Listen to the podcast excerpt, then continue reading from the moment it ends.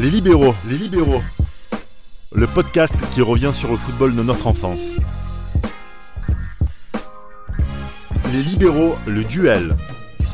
Bonjour à tous ou bonsoir à tous, quelle que soit l'heure à laquelle vous nous écoutez ou l'endroit duquel vous nous écoutez, magie du podcast oblige, vous êtes bien la bienvenue parmi les libéraux. Alors, les plus fidèles d'entre vous doivent se dire, mais quelle est donc cette voix sucrée que j'entends et qui caresse mes oreilles? Elle n'est pas pareille que d'habitude. Et bien effectivement, ce n'est pas la voix de notre animateur vedette euh, Julien Yelch, mais celle de votre serviteur Reda Zini. Malheureusement, pour le numéro du jour, Julien Yelch a quelques indisponibilités, alors de là où il est, on le salue très fort, on pense à lui. Émission spéciale, en tout cas qui a des airs d'émission spéciale puisqu'elle va avoir des couleurs Blaugrana aujourd'hui. On va beaucoup parler du FC Barcelone. On va faire un petit voyage en Catalogne aujourd'hui, tous ensemble, mes chers amis. Et comme on parle du FC Barcelone, j'ai besoin d'un trident offensif exceptionnel. Oh. Aujourd'hui, ailier gauche, Tate. Comment ça va? Ah bah ça va très bien. Ailier droit, Damas. Ah, ça va très bien. Et- Bonjour, bonsoir à tous. Et l'avant-centre, Rafik. Comment ça va, Rafik? Ça va très bien. Alors aujourd'hui, les garçons, on va aller du côté du FC Barcelone. On va parler de, du Barcelone récent, hein, de celui de Guardiola plus précisément. On va parler de duel de légende, des saisons exceptionnelles. On va parler d'un joueur exceptionnel, celui de euh, Ronaldinho, qui a eu des histoires euh, intimes et particulières avec Guardiola. On en reviendra. On va parler d'un match de légende également, celui du 2-6 hein, de 2009. Et puis enfin, on va prendre une petite pastille hein, en hommage à Guardiola entre guillemets, mais on va se demander si est-ce que les idées de jeu ou le palmarès, quel est le plus important pour déterminer de la grandeur d'un coach? Et le duel du jour. Alors, c'est assez inédit. Nous l'avons déjà fait dans un précédent numéro où nous avions comparé deux saisons d'une seule équipe. Cette fois-ci, on va aller un peu plus loin. On va comparer deux saisons d'un seul entraîneur avec une seule équipe. C'est celle de Guardiola. On va parler, les amis, de la saison 2008-2009 du FC Barcelone et on va la comparer avec la saison 2010-2011 du FC Barcelone. Ce sont deux saisons qui ont marqué de- de- qui ont marqué l'histoire du football, qui ont marqué euh, indéniablement l'histoire du FC Barcelone, qui ont mis Guardiola dans la carte du football mondial.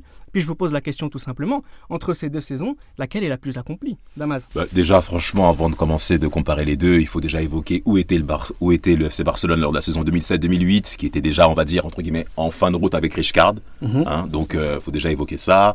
C'était, allez, Dans quel Ça- contexte vient Guardiola? Est-ce que tu as été surpris de voir Guardiola être nommé? Non, parce que le Barça commence à arriver un peu en fin de course après 5 ans ronaldinien, on va dire ça comme Mhm. ça, de notion ronaldinienne. Et euh, là, on arrivait un peu à, à un bout. On arrivait un peu à l'embout bah, de, déjà d'une ère. Et pour continuer comme ça, le Barça a bien fait d'aller chercher Guardiola, un homme de la maison. Et ce qui se passe, c'est qu'en 2008-2009, bah, Guardiola vient déjà avec ses idées requises, inspirées par Cruyff. hein, parce que c'est, il faut le dire, et également même au niveau euh, défensif, c'est-à-dire engagement, récupération du ballon très rapide. Donc ça veut dire que on est là pour récupérer vite et pour, et, pour- et pour dominer pendant toute la saison. Donc c'est déjà très important de souligner ça par rapport aux idées Guardiola. Et Guardiola bah, veut déjà commencer à mettre à la porte l'ancienne, on va dire, euh, l'ancien cycle concernant trois joueurs majeurs, Deco, Ronaldinho et Eto'o. Et Eto. Et Eto. Et Eto. Eto, justement, avec son sacré caractère. On reviendra là-dessus derrière. Mais Eto arrive à, à tenir dessus. Ronaldinho Deco, c'est la porte. OK? Donc Guardiola vient déjà avec ses idées. Et moi, concrètement, l'année 2008-2009, par rapport à l'année 10-11, juste pour répondre avant qu'on puisse Non, bien sûr. développer, pour moi, c'est 10-11. 10-11, c'est trop. On reviendra derrière, mais 10-11, c'est vraiment la marque Barça. Vraiment la marque Barça. Alors juste avant de revenir sur la saison 2010-2011, Tate, l'intersaison et l'arrivée de, de Guardiola elle montre tout de suite qu'il n'est pas là pour rigoler. Il n'est pas là pour rigoler, mais il vient quand même d'une manière un peu euh, chanceuse. Parce que c'était pas le premier choix. Le premier choix a été José Mourinho. Et il y a une motion de censure déposée par euh, les supporters du Barça. Parce qu'on va rappeler que le Barça est un club, avec les socios. Et ils ont déposé une motion de censure qui a fait que euh, José Mourinho n'a pas pu être entraîneur. Et en plus, le plan était que Mourinho vienne avec Guardiola dans 4 juin. C'était son plan. Donc il vient euh, un peu de manière chan- chanceuse, grâce aussi à ses liens avec, avec Cruyff, qui avait préféré lui à Luis Enrique. Donc premièrement, c'est pour rappeler ça. Et deuxièmement, la, pro- la- les deux premiers matchs du Barça, c'était vraiment... euh, c'était très poussif. Poussif. C'était très poussif, euh, surtout contre Numancia, c'était euh, à domicile, c'était très poussif. Mhm. Et au fur et à mesure, euh, avec des, certains choix comme mettre Leb sur le banc, mettre Thierry Henry sur le terrain, qui était remplaçant dès le départ, et ça a payé, et de fur et à mesure, en Rapi- aiguille, rap- euh, rapidement, euh, le Barça a déroulé et a marqué énormément de buts tout de suite. Euh, oui, il a fallu euh, quelques journées, euh, 5-6 pour, pour avoir déjà des, des- des- des gros scores. Des, des- des- D'ailleurs, dans cette saison-là, euh, ils mettent 6-2 au Real Madrid. Ça, c'était plutôt en fin de championnat. reparle, ouais. Pre- première partie du championnat, ils mettent un 6-1 à l'Atlético Madrid avec 5 buts au bout de 28 minutes de jeu. Euh, ils mettent 3-0 On ne à se moque pas. ils mettent 3-0 et 4-0 à Séville. Et là, je parle des équipes qui ont terminé dans les 4 premiers. Mm. Euh, donc vraiment, euh, l'arrivée de Guardiola, ça, ça, ça lance une machine, vraiment une machine euh, inarrêtable. Euh, que ce soit euh, une, une petite équipe comme Almeria ou une grosse équipe, on peut prendre tarif. On n'est pas à l'abri de prendre un tarif par ce Barça parce que personne n'est prêt pour ce Barça-là. On a un FC Barcelone, là, de Guardiola, qui est au très haut niveau à chaque, à chaque match, qu'importe l'adversaire. Parce que, mais tu, est-ce que, est-ce qu'il y a des joueurs majeurs de cet effectif-là, puisque tu as expliqué au départ qu'il a, qu'il s'est débarrassé de légendes, qu'il voulait se débarrasser également de Samuel Eto'o, mais ça veut dire qu'il avait des idées de jeu qui se basaient notamment sur des joueurs qu'il avait en tête. Mais Xavi, là, c'est cette année, il fait 20 passes décisives. En plus, en jouant, en jouant milieu, milieu central, milieu relayeur, donc on va dire le premier constructeur de l'équipe, c'est Xavi. Mhm. Parce que dans la composition, on se souvient du 4-3, du 4-3-3, il est un peu plus reculé par rapport à Iniesta. Et là, Xavi fait 20 passes D. Mais déjà, est-ce que vous avez le souvenir d'avoir un mec jouant si bas faire autant de passes décisives? On était à une époque effectivement où le C'est- meneur c'est de de la jeu est en retrait, mais est-ce que et quel est le rôle de Busquets par exemple dans cette euh, dans, dans cette émerveilleuse saison de, de Xavi, Ben, Là, Bousquet, qui est un choix de Guardiola également. C'est un choix, mais surtout c'est sa première saison, Bousquet. C'est sa première saison où enfin où il est mis en évidence. Il sort de la Masia. Parce que faut pas oublier que euh, Guardiola vient avec des joueurs majeurs. Daniel Alves, faut pas l'oublier, 38 millions d'euros. Keita, 14 millions. Piqué qui revient de, de Manchester. t'as- bah, Caceres, ses ennemis. Mais t'as aussi le recrutement de Leb. Ok Donc les, vraiment les, les recrutements majeurs Alves, Iniesta, Piqué. Et la Masia sort avec Pedro et Busquets. Donc là, Busquets, c'est sa première année où il est mis en évidence. Et on avait, franchement, pour un mec de première année, on peut considérer comme étant un leader, même si le Barça a échoué cette année-là, c'était pas lui qu'on allait mettre euh, au porte-à-faux, Mais par rapport au leader Pouyol, comme d'habitude, monsieur, faut pas l'oublier, monsieur capitaine, et bien entendu Xavi, on l'a mentionné, Iniesta et Eto, ça faut vraiment le souligner parce que dans les 20 victoires, parce que le Barça fait une série de 20 victoires en 22 matchs, je crois, hein. Au cours- en championnat, ils font une série, ils tabassent tout le monde. À l'intersaison, ils avaient, ils avaient déjà ils avaient quasiment battu un record de champion d'automne. de exact- exactement, exactement. Parce que ça- même en plus en 2011, ça a été pareil. Mhm. Et, mais au cours de l'année de- euh, 2008-2009, le Barça fait une série. Et d'ailleurs, on n'avait pratiquement jamais vu ça. Une équipe autant dominer son sujet. Euh, franchement, là, à ce jour-là, franchement, Guardiola, là, on peut se dire, concrètement, moi, je suivais le football depuis 1996. J'avais jamais vu une équipe autant dominer son sujet comme celle-ci. Tate, euh, Damas l'a rappelé, on a, un- on a un mélange de, de joueurs de, de, d'expérience majeure qui étaient déjà qui étaient déjà là dans le club. Et puis il y a aussi des nouveaux qu'on va appeler entre guillemets des hommes de Guardiola, comme Piqué, comme, comme Busquets. Mais comment sur le terrain ça se façonnait tout ça? Ça se façonnait. Bon, Busquets, euh, au début, c'était plus Yaya Touré qui jouait. Après, c'est vraiment euh, vers la fin de saison que Busquets prend, euh, prend le relais. Ce que ça se faisait sur, sur le terrain, bon, comme il y avait euh, Thierry Henry et Samuel Eto'o, c'était moins maîtrisé, entre guillemets, euh, tactiquement, euh, que par rapport en 2011. Hmm. Donc il y avait un peu plus de jeu direct, il y avait un peu plus de contre aussi. Et sur le terrain, ça se matérialisait sur des attaques, avec des attaques rapides et de la maîtrise. C'était vraiment un melting pot des deux. Et aussi des ballons dans le dos, parfois quand il y avait Marquez qui jouait, notamment sur le premier but de Thierry contre Lyon. Il y avait vraiment, pour les fans de jeux, entre guillemets, euh, directs, Mhm. cette équipe, ils vont plus pr- préférer cette équipe à celle de 2011. Où 2011, on est plus sur de la maîtrise. Et là, on est plus sur des variantes en, 2000, en 2009.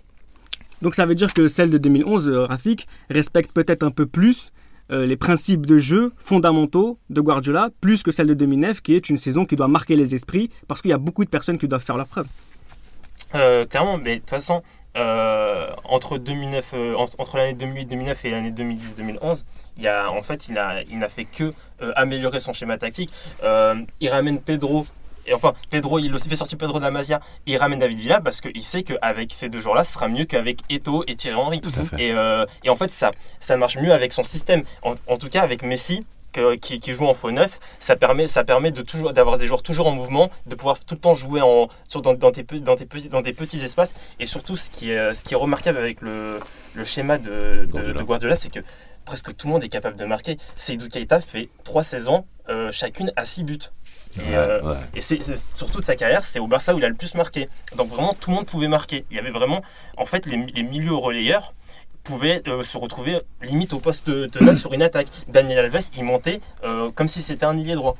Et, euh, et en tout cas, c'est, c'est ça que, en tout cas, 2019, c'est la- l'année où tactiquement, c'est- le plus abouti.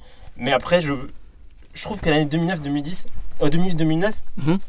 par rapport au, au contexte, c'est l'année la plus, euh, pas, je sais pas, je sais pas si la plus réussie c'est le, c'est le bon mot, mais c'est celle qui, euh, qui me touche le plus parce que vraiment c'est 2009? c'est un- de milieu de La première saison, la première 2009. saison de, de- de D'accord. Guardiola. 8-9. Parce que parce que c'est euh, parce que il y a le contexte. Le contexte c'est enfin c'est euh, c'est il est nouveau. euh, c'est c'est un choix fort de Laporta parce que le, Laporta déjà il est pas il a pas la le- la, la cote euh, à Barcelone. Ouais. Euh, on, on lui met la pression pour prendre des- un gros entraîneur. Il, cho- il choisit la solution en interne avec un entraîneur qui a juste entraîné, même s'il a eu des gros résultats à Barcelone B.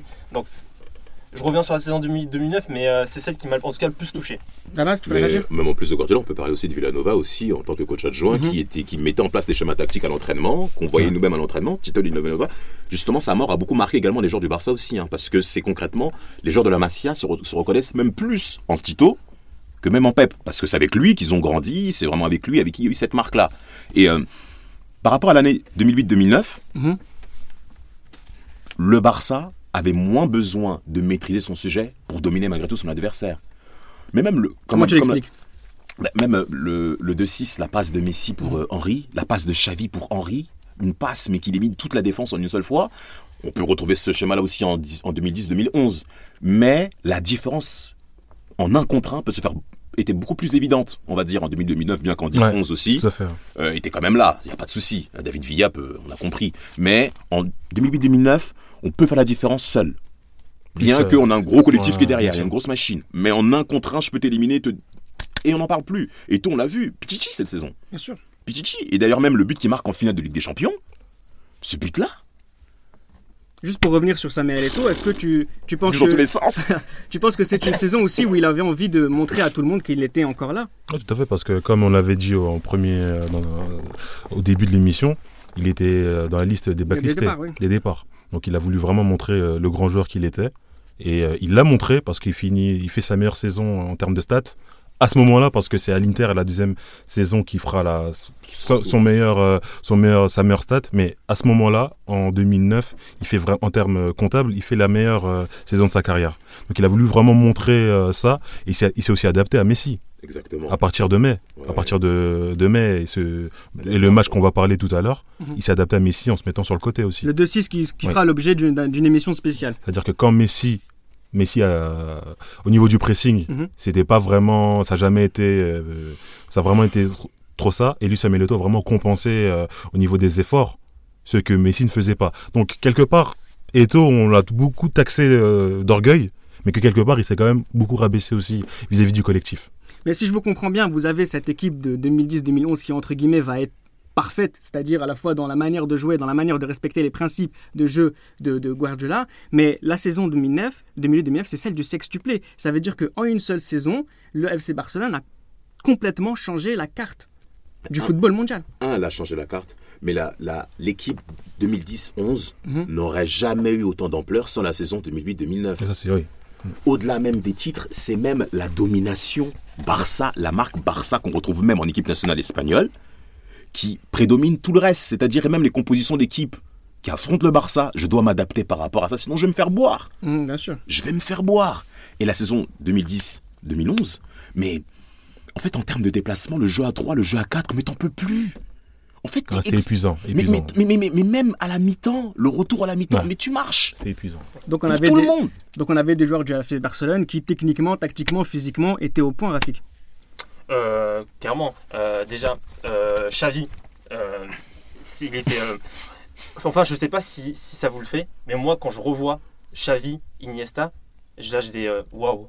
Comme- J'ai plus l'habitude de voir ça, j'ai vraiment plus l'habitude de voir ça. Et on se rend compte que Xavi, c'était pas que techniquement et, euh, et tactiquement qu'il était fort, mais aussi physiquement, il était là physiquement. Il, il, il est vraiment pressing, il était là, hein, vraiment. je- je- je- Iniesta, Xavi, c'est un gros pressing, c'est un gros, c'est des joueurs avec des gros gros moteurs. Donc aussi, c'est vrai qu'il y a une domination. Euh, pendant trois ans de Guardiola, mais il faut les joueurs pour. Il, il- il avait les joueurs pour. Il avait vraiment il avait les milieux pour. hein. Vraiment, s'il n'avait pas ces deux moteurs, Xavi, Iniesta et en faux neuf Messi, ça aurait été beaucoup plus difficile. Là, tu viens de mentionner Iniesta et, et Messi. Moi, ça me, ça me frappe assez parce que c'est des joueurs qui existaient déjà dans le FC Barcelone, qui ont été formés par le FC Barcelone, qui ont une certaine réputation. Mais que ce soit Messi et Iniesta, ils ont dans une nouvelle dimension sous euh, Guardiola. il rentre dans, il rentre dans une nouvelle dimension parce que l'entraîneur précédent avait, euh, surtout l'année d'avant, avait accentué le physique plus à la technique. Et les Guardiola a vraiment mis la technique au centre par rapport à Rijkaard. Rijkaard, bon, au début, il y avait aussi un peu de technique, mais sur la fin, il a vraiment. Parce que Xavi était sur le départ avec Rijkaard. Ça, ça, les gens nous- on doit l'oublier. Xavi était vraiment sur Tu le dis ça, mais c'est choquant. ah non, non, c'est choquant, oui. Mm. Parce qu'il a, il a ramené il a, il a voulu vraiment basculer sur le- une ère beaucoup plus physique. Et Guardiola, et Guardiola, lui, a vraiment voulu mettre la technique au-dessus de tout. Avant tout. Et c'est pour ça que même plus tard, il mettra même des jeunes de la Masia, comme Alcantara, comme Telo, comme Cuenca, comme Jeffren, et comme Montoya aussi, comme Boyan, Bojan, ah, ouais, bien évidemment. Et c'est vraiment ça, c'est vraiment la technique, et la technique fait maison. Moi, ce qui me frappe aussi dans, dans ce débat, euh, Damas, c'est que on le voit encore aujourd'hui. Il y a toujours cette côté. euh, est-ce que Guardiola est sous-côté Est-ce que sur-côté euh, Parce qu'il n'a pas autant gagné avec les- ses clubs succès, suivants qu'avec le FC Barcelone. Parce qu'on a souvent tendance à dire que Guardiola est fort avec des joueurs forts. Non, non, non. Mais ça va au-delà de ça. Faut arrêter ça. Faut arrêter. Faut arrêter. Explique aux gens. Mais- Pourquoi ils se trompent Parce que Guardiola vient avec des idées de jeu. Et ce qui est très intéressant avec les grands coachs comme ça, c'est qu'on est là pour façonner ton système de pensée. Donc, nous, en fait, ce, que, ce qui intéresse Guardiola, c'est pas forcément ton niveau de jeu en sauce propre du terme. C'est que tu t'intègres dans mon schéma à moi et au travers de mon schéma, j'ai assez confiance en mon schéma pour te perfectionner. Donc, même un joueur moyen va retenir la marque Guardiola. Et ça, et, et, euh, et ce qui est même bien, c'est que c'est pas uniquement que les joueurs moyens, même les joueurs forts. On parle peu de cet homme-là, mais Pouyol en défense, la couverture qu'il fait, même Piqué. Mhm. Parce que, euh, certes, c'est vrai, on les voit pas souvent en évidence parce que le Barça dominait techniquement Tout le tout le temps la balle. tout le temps la balle. Mm. Mais quand le Barça perd le ballon, les espaces qu'il y a derrière, ça personne ne le regarde. Et c'est là où tu vois que Pouyol en un contre un, ce qu'il faisait même pendant tout le match, parce qu'en situation de contre-attaque, on voit Pouyol faire tout la largeur. Et ça, c'est des choses qu'on travaille également à l'entraînement. Je suis pas sûr que Pouyol les années précédentes était capable de faire ça aussi. Tu vois? Donc c'est pas uniquement qu'une dimension que technique, c'est même une dimension même en tout. Quand vous rentrez sur le terrain, c'est ma marque que je dois mettre en évidence. C'est pour ça que Guardiola dépasse même le cadre du Barça. Ça dépasse même du cadre du Barça. D'ailleurs, même les joueurs, même, même l'institution Bayern était même fière de, de, de, de ce que, de ce que Guardiola a pu concevoir parce que, Ah, complètement. parce que même au-delà bah, de, parce qu'ils n'ont, n'ont pas soulevé la Ligue des Champions. C'était bon, le rêve ultime du Bayern, c'est vrai, c'est la maison Bayern. Mais au-delà de ça, ça nous a fait donner une image du football en Allemagne et même à l'étranger par la maison Bayern, mais qui a totalement changé. Donc, franchement, dire que Guardiola, oui, il a les joueurs nécessaires pour pouvoir mettre son modèle, il faut arrêter les conneries là. faut arrêter les conneries. Après, c'est vrai que c'est facile. Parce, qu'on se dit, parce que le métier de Guardiola n'est pas le métier que celui qui est à Dijon. Mais c'est pas pareil. c'est pas pareil. C'est pas pareil. Donc ça sert à rien de comparer. Comme certains coachs qui ont osé dire, je sais- comment il s'appelle ce mec là, Duprat? Ouais, si Guardiola il vient entraîner, mais, mais de quoi il parle le coco là? Vous n'avez même pas le même Mais tu sais background. pas, on ne sait pas. Peut-être que si Duprat avait le FC Barcelone, il mais c'est pas le même background. Déjà. Barça ne va même pas le regarder. Ah, tu sais pas. Hein. Non, mais après, il a, il C'est a, un beau garçon. il a imposé, il a imposé au sein de l'effectif tactiquement et même en dehors du terrain tout ce qui est la nutrition, tout ce qui est aussi au niveau du sommeil, Préparation. la préparation, et même sur le terrain, la règle des 3 secondes. C'est-à-dire que dès qu'on perd la balle, Faut il faut, faut la récupérer les 3 secondes de les 3 secondes. Et ça imposait ça à des joueurs comme. Un mec comme Thierry Henry. Thierry Henry. Thierry Henry, bien il a sûr. dit J'ai réappris le football avec Guardiola. Il avait un football avant, donc euh, de la valeur d'espace en Angleterre et euh, d'attaque rapide, mais j'ai réappris le football avec Guardiola. Je pense que ça veut dire beaucoup de choses. Il avait tout gagné sauf la Ligue des Champions et euh, ça veut dire beaucoup de choses.